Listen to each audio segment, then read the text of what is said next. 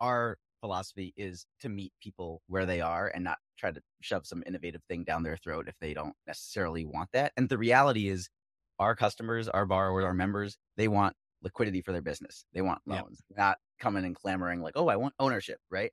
They just want a good lending product. So it's not boring. This story is about working hard even when it seems silly. It's not boring. And for the people trying to make crazy things happen. It's that shot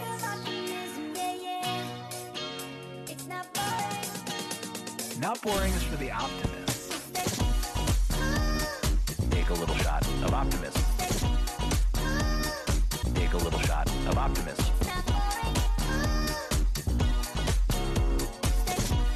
let's just zoom out and take a little shot of optimism.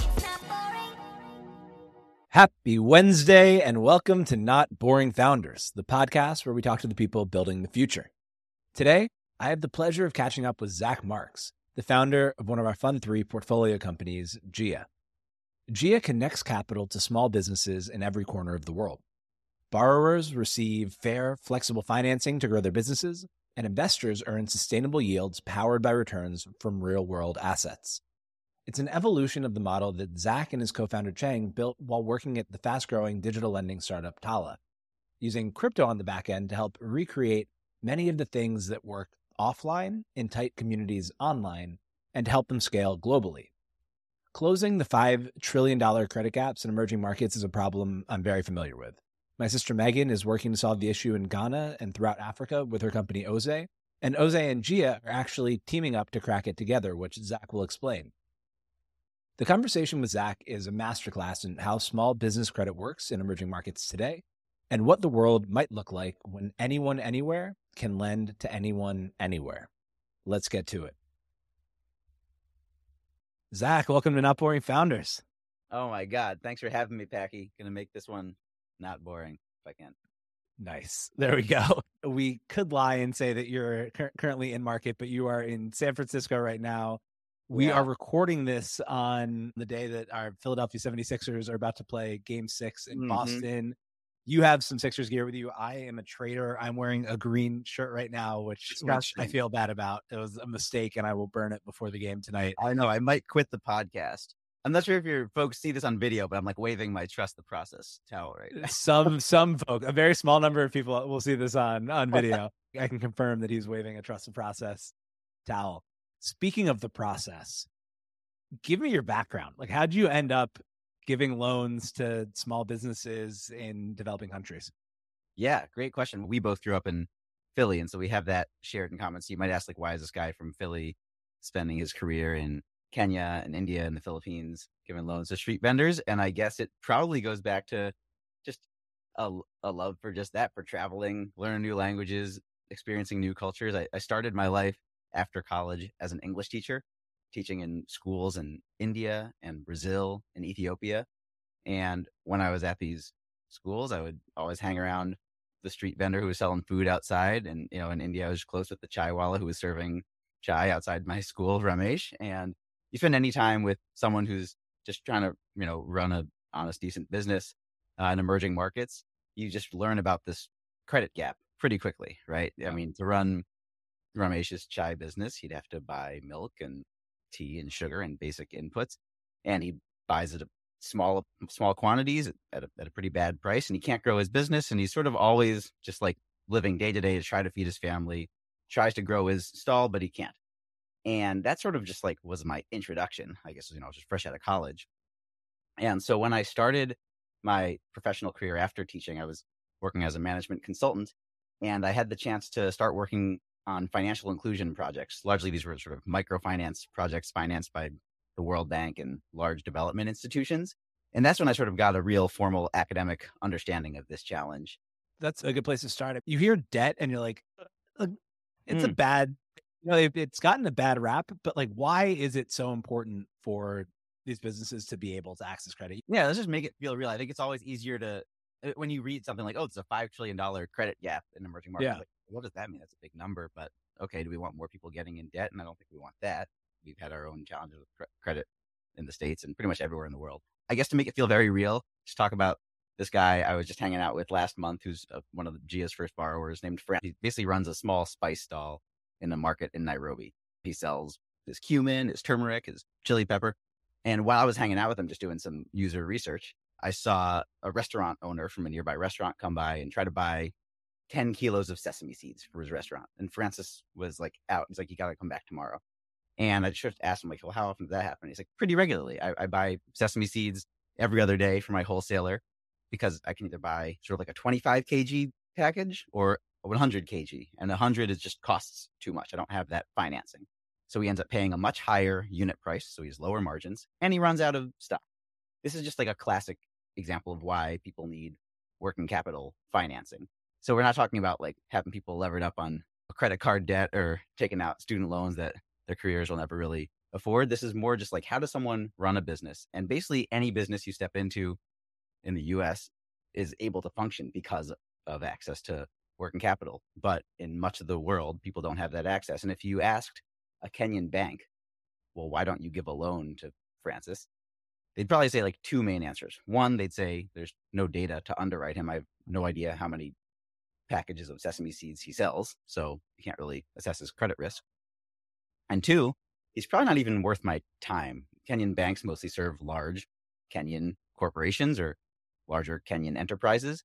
But for someone who needs maybe 500 or $1,000 of working capital, they say, well, it'll cost me more than that just to go acquire this guy and service his loan.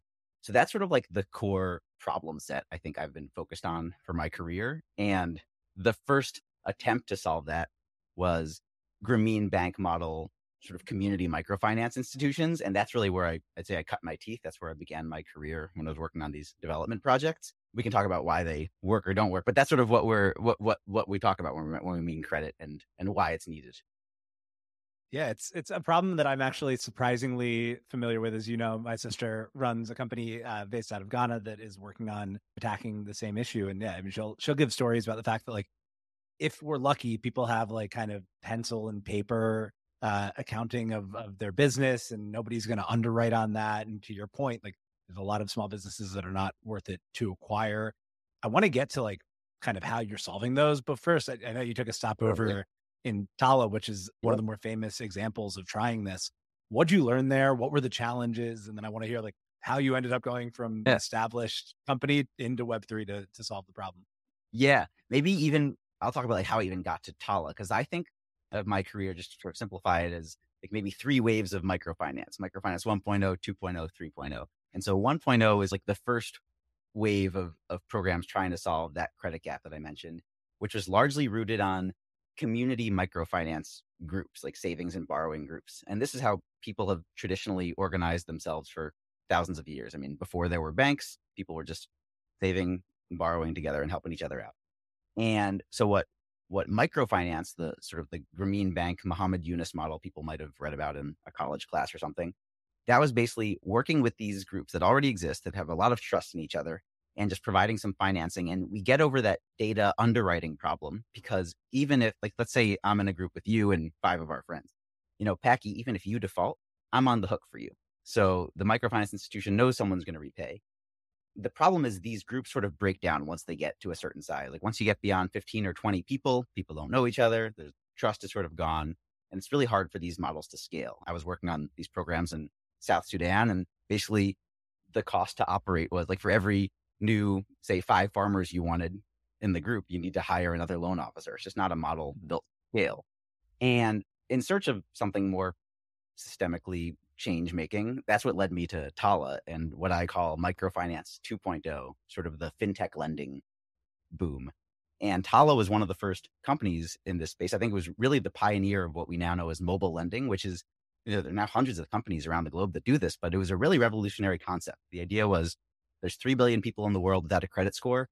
Many of them now have phones, and your phones have all this data about you. What if we use that phone data to underwrite people for a loan as small as $10? Really like revolutionary and powerful idea.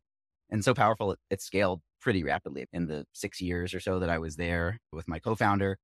I think the company grew from something like 6,000 to 6 million borrowers, which is, you know, a pretty Insane. rapid scale across, you know, we went from just, you know, a handful of folks in Kenya to all of a sudden we're lending across Asia, Africa, and Latin America. I think what Tala got in scale and what fintechs get in scale, uh, sometimes I saw we sort of lost the beauty of community trust and ownership that I saw in microfinance 1.0. And I think I was probably listening to like some Web3 podcast, like with, with Chris Dixon or some, you know, some, someone spitting the gospel talking about how, you know, why does Spotify make all the upside instead of the musicians? Why does Uber get all the upside instead of the drivers? And I sort of was thinking, right, why did the fintechs get all the upside instead of the borrowers who are really busting their butts? They're the ones who are like getting up at 4 a.m., running a bakery, like working all day on their feet just to feed their families and be able to pay off those loans. And the idea for Jia really actually even came from some customer interviews I was doing when I was in Kenya.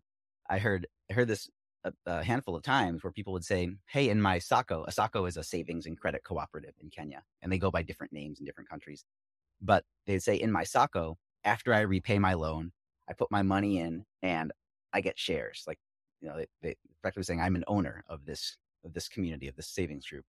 And I've been taking your guys' loans for a year now. Like, where, how come I can't get shares? You know, I've seen the TechCrunch articles. I know how much you guys are worth. The reality is, even if we had wanted to, it's very difficult for a US based company um, to just distribute sort of fractional ownership around the globe. And even if you could, it's not really liquid, right? You can't do anything with those shares. But what's really exciting to me about crypto is this concept of programmable money and the idea of if you represent ownership or a claim to some revenues on chain with a token, and you can then program all sort of interesting use cases into that token. You can say, oh, the more of them you have, then you can unlock lower interest rates or higher loan amounts. That felt really powerful. And that's sort of where the Genesis idea came. Like, what if we provide blockchain based financing? We'll give small loans to small entrepreneurs, but when they repay, we reward them with ownership. And so we turn them from sort of customers on the end of a one way transaction to actually owners and builders of this ownership economy. I remember when I was at my last company, Breather, we like went through this months long process of trying to figure out how to give all the folks who cleaned and operated our spaces equity in the company. And we did it and we gave it to them. We like had this big like town hall and we were so excited. And they were like, what the hell are you giving me? I guess like the education piece for you is solved mm-hmm. by the fact that they get ownership in the SACCOs, but like how much education is there on this whole concept? Our philosophy is to meet people where they are and not try to shove some innovative thing down their throat if they don't necessarily want that. And the reality is, our customers, our borrowers, our members, they want liquidity for their business. They want loans, yep. not coming and clamoring like, "Oh, I want ownership," right? They just want a good lending product. So the begin that's where we that's where we start. And there frankly is just a massive gap in the market for someone providing affordable, flexible micro business financing. I think in emerging markets what you see is sort of banks don't do any, serve anyone under maybe $10,000. And then you have a bunch of these consumer fintech lenders who maybe give you loans up to, say 200, but from that like 200 to 10,000 gap, there's just this massive white space that's being underserved. And that's really where we are see ourselves playing. So just to begin with, that's what we're serving folks with. And that's the, the need we're meeting them with. When they repay, they're rewarded first with Jia points. Uh, so the Jia token itself is not live yet. And so a lot of this is being replicated right now with a point system that we're doing a lot of fun experiments with.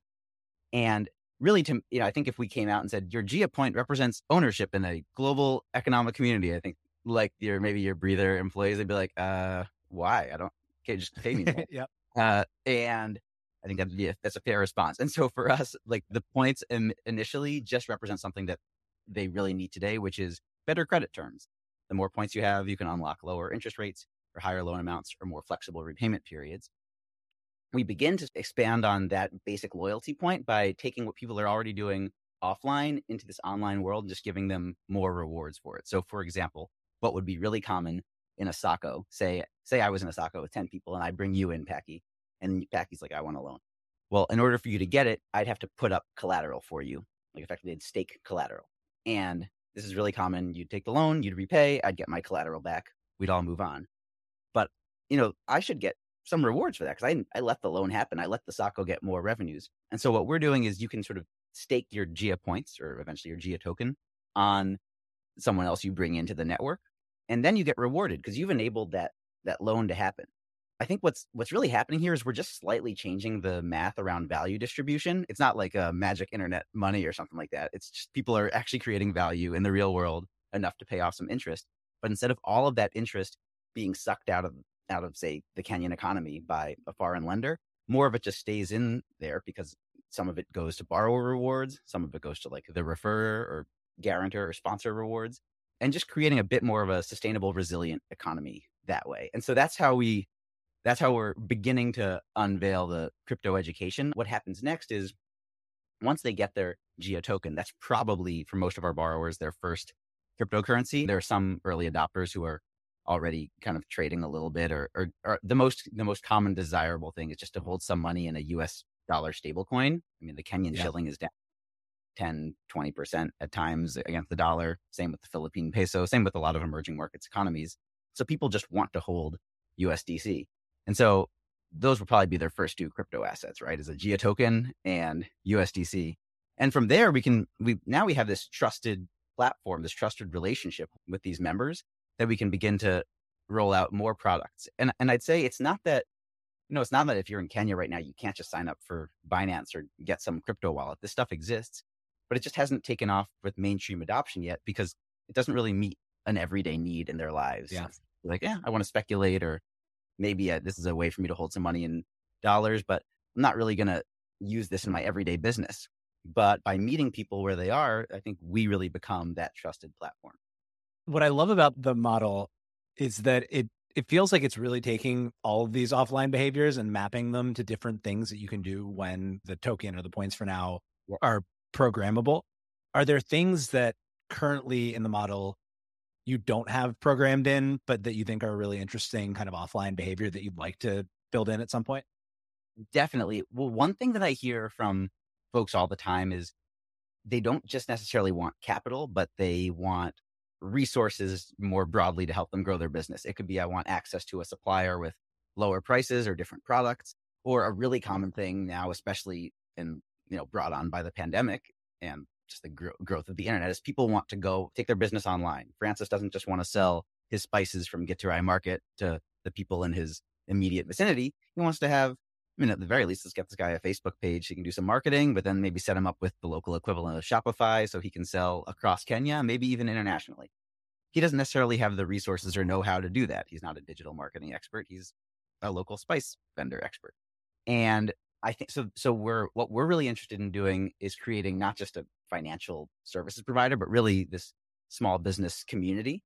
And I think a really powerful thing that we can do with these points or tokens is use them as uh, sort of a currency within that system to for for basically for small business providers to sort of barter or, or swap services, so that maybe Francis can get digital marketing from someone. It could be someone on the other side of the globe, and you know keep that sort of small keep that keep that uh, economy within this within within this circular group that's super cool. So you just launched uh, and I, I just participated in the yes. very first pool so congratulations. Where's that money going? Who are some of the first businesses who are going to be taking loans from Jia thank you. Yes so we just launched our what we call our pioneer fund pools, our, our first on-chain pool where investors from around the globe can deploy their their liquidity their capital their us dollar stable coins and effectively be financing small businesses. So right now, those are financing a range of small businesses in Kenya and the Philippines. And thank you for your participation. We can like drop some links of how people could could get in touch of how to, how else to do it. But totally. primarily, what that's funding is inventory financing and invoice financing across a couple of verticals. And I think the easiest way to think about this is in emerging markets, commerce is like very disaggregated. I mean, here in San Francisco, you walk down the street, and there's like a CVS and a Walgreens, but in Nairobi, you might have a ton of just like roadside medical clinics here and there. And so we work with local partners that sort of aggregate or serve these networks of small businesses that have a need for liquidity. And I mentioned the medical clinic example because our first our first partnership is with a company in Kenya called Ilara Health.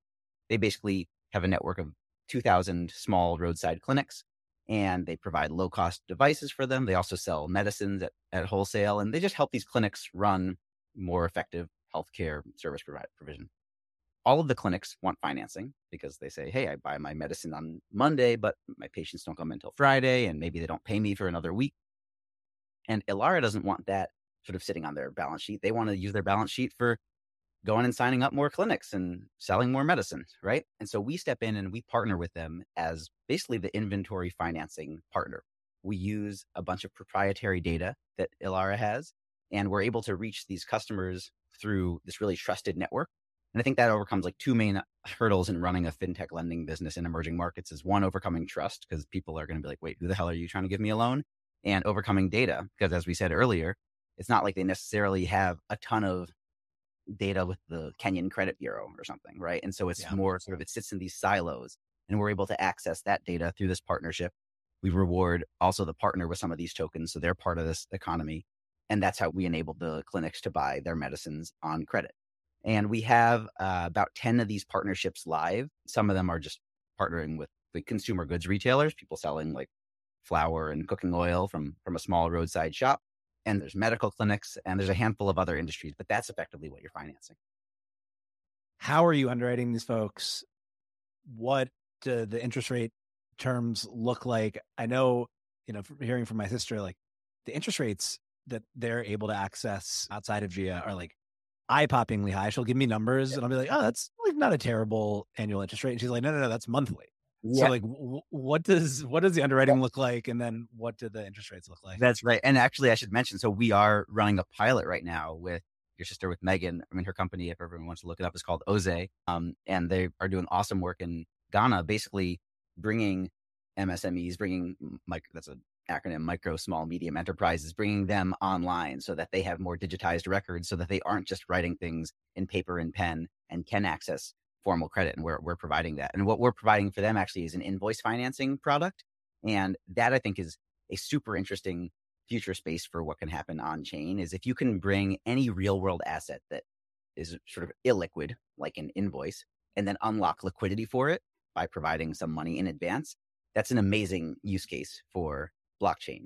And so that's sort of what we're doing with them. And in a lot of ways, this is not like revolutionary, like blockchain based stuff because they don't really have on chain data yet, although we're building that for them. Because what happens when they take a loan is, even though it's abstracted from them, money is being off ramped from that liquidity pool where money that you provided, you know, goes. And when they repay, it's being re on ramped so that the LPs can withdraw.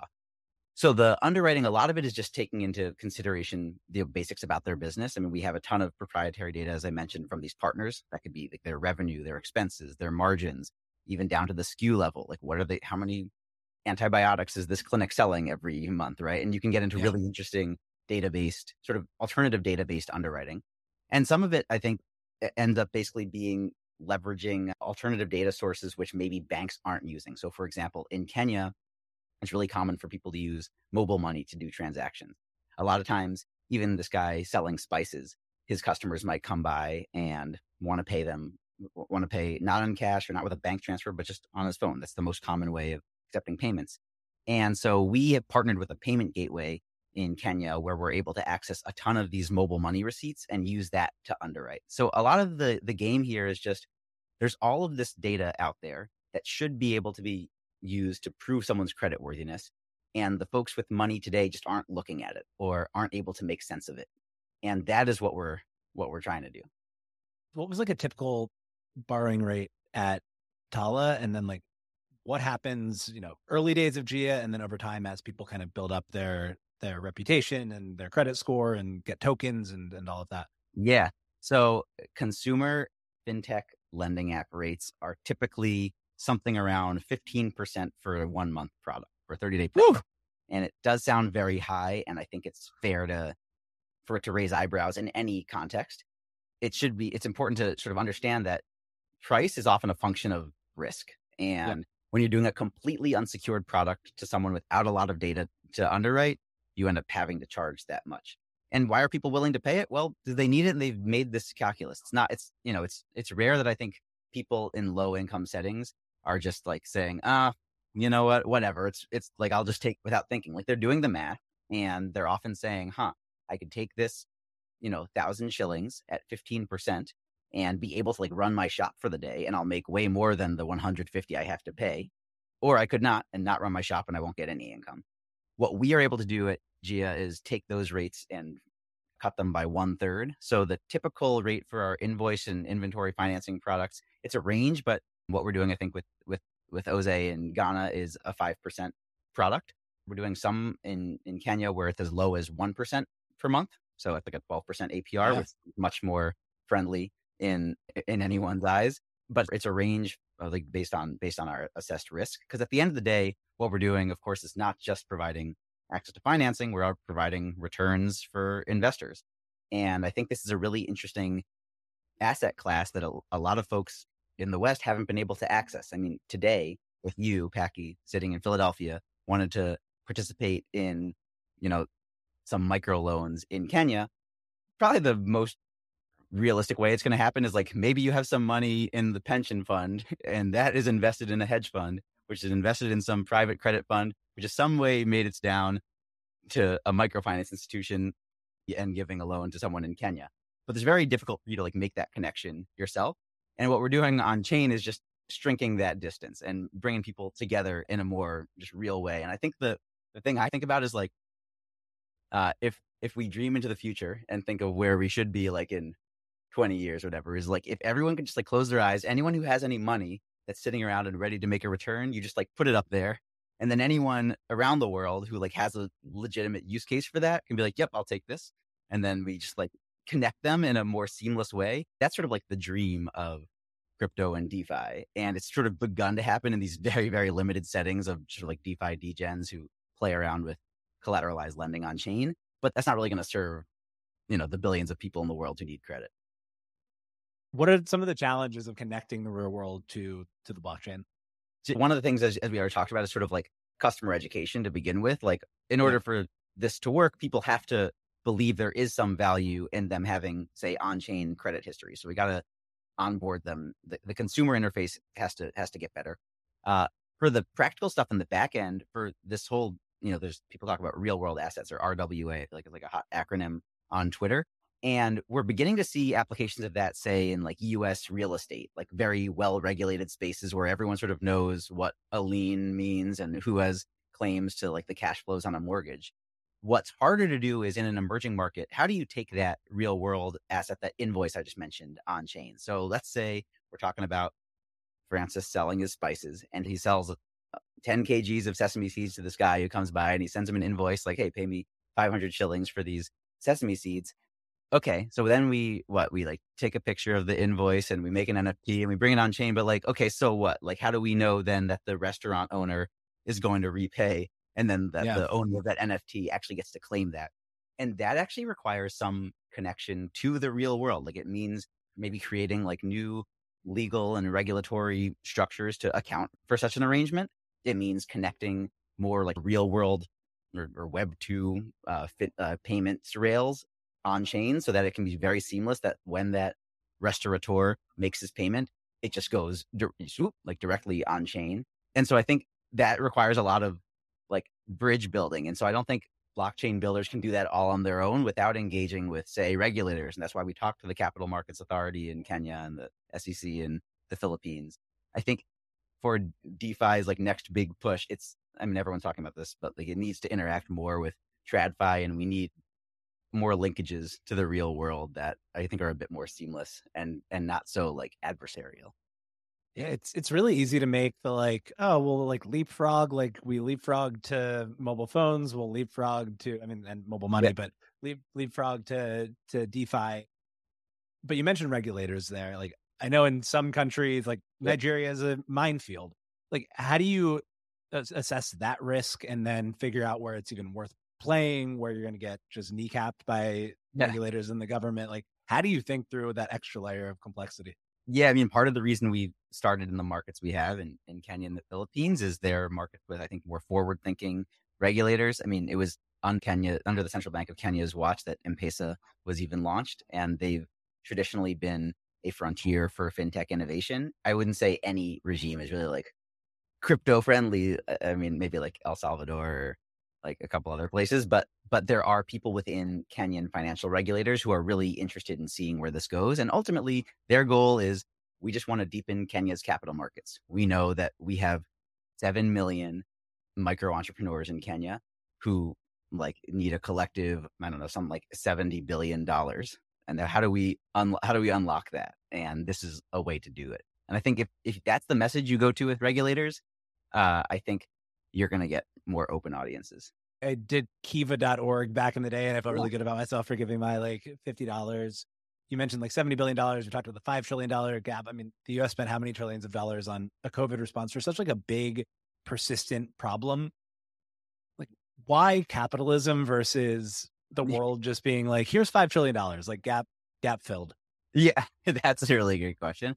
You know, I actually think there are, just like to shout out like a couple other projects, there are kind of some interesting, uh, like Web3 projects that I think are maybe trying to reimagine our capitalist system even more fundamentally than what we're doing at Jia. Like there's this company called Resource Finance where they're trying to like basically take mutual credit societies on chain. This idea that you shouldn't even have to take a loan because, you know, like communities should be more economically resilient than they are. Like at the end of the month, say you got to take a loan because you can't pay your rent. But like, what if you actually have some like tomatoes in your kitchen and you're actually like a gardener or whatever? Like, how do you just immediately unlock that in your community? And it works at a, you know, if there's only 10 people, then everyone knows each other and like no one really ends up going hungry and someone will help you out.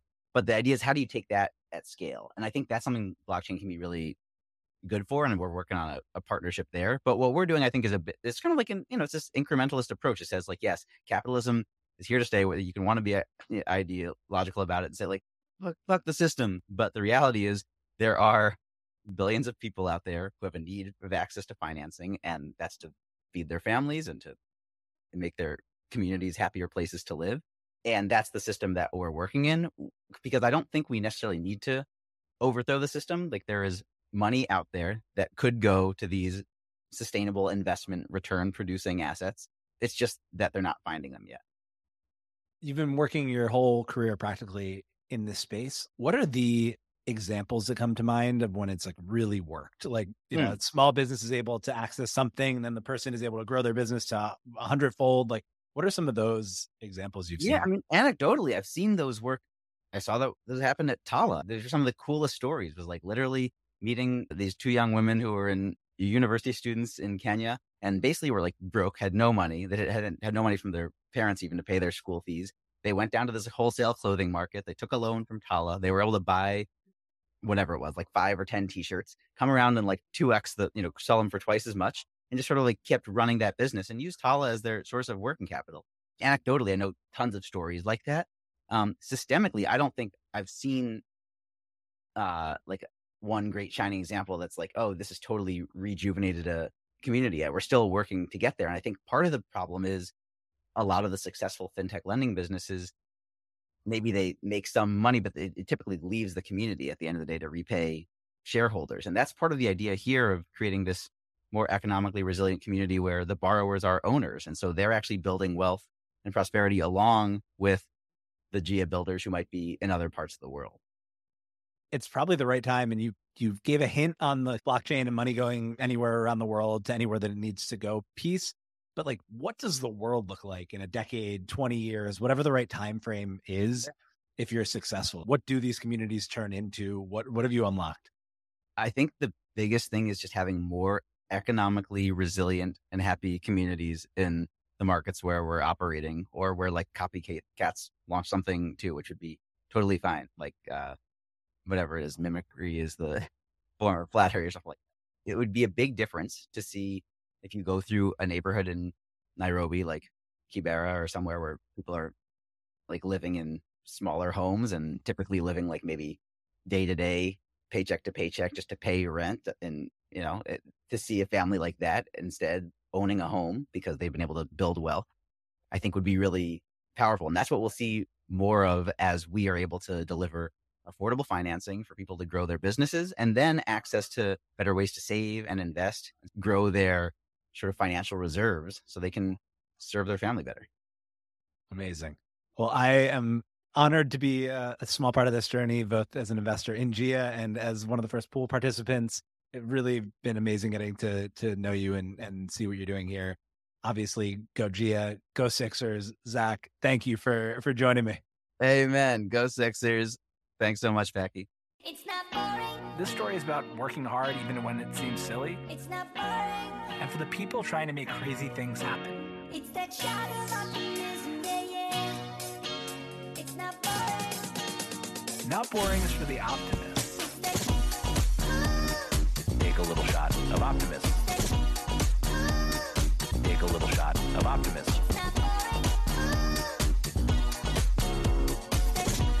Let's just zoom out and take a little shot of optimism.